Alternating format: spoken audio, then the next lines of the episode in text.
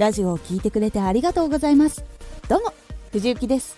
毎日16時と19時に声優だった経験を生かして初心者でも発信上級者になれる情報を発信しています。さて今回はラジオの名詞これを最後まで聞いていただくとラジオの紹介ラジオを作ることができます。少し告知させてください。YouTube もやっています。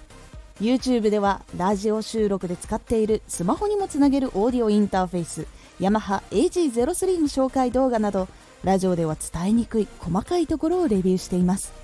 どんなものなのか価格はいくらくらいなのかなど気になる方は動画をチェックしてみてください。はい。ラジオの1回目って何気なく挨拶で作っていたけれど一番最初って本当にたくさんの人に聞かれます。このことに気づかないで作っていたことに気がついてからは今度はどう作っていったら聞いてくれる人も楽しんでくれるかなって考えるようになりました。その時の悩みがこちら。自己紹介はどう作ったらいいかわからない。チャンネルの宣伝ってどうしたらいいかわからない。1回目のラジオってどういうものを作ればいいかわからない。この悩みを抱えた時にどのことを見返していけばいいのでしょうか？ポイントは3つ。自分の紹介はラジオの今後の内容のために話す。宣伝をしないでどんな放送をこれからするか話す。これから発信続けていくラジオを体験してもらう。自分の紹介はラジオの今後の内容のために話す。このラジオを発信していく人はどんな人なのかということを伝えるのがいいです。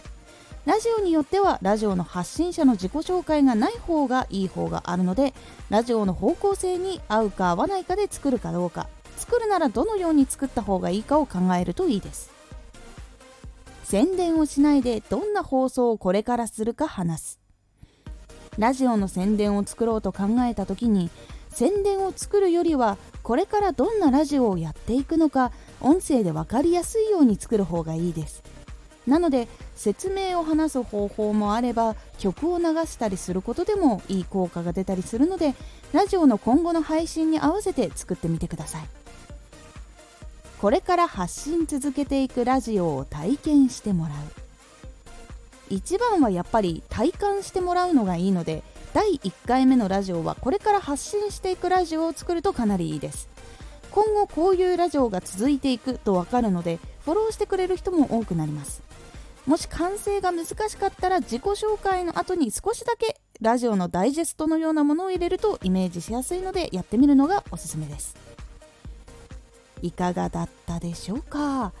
第1回は自己紹介や今後のラジオが楽しみになるようなラジオにすることが一番大事です。ここのラジオがどんなことをやるのか1個目のラジオを聞いて判断する人は多いので大事に作るようにしましょう。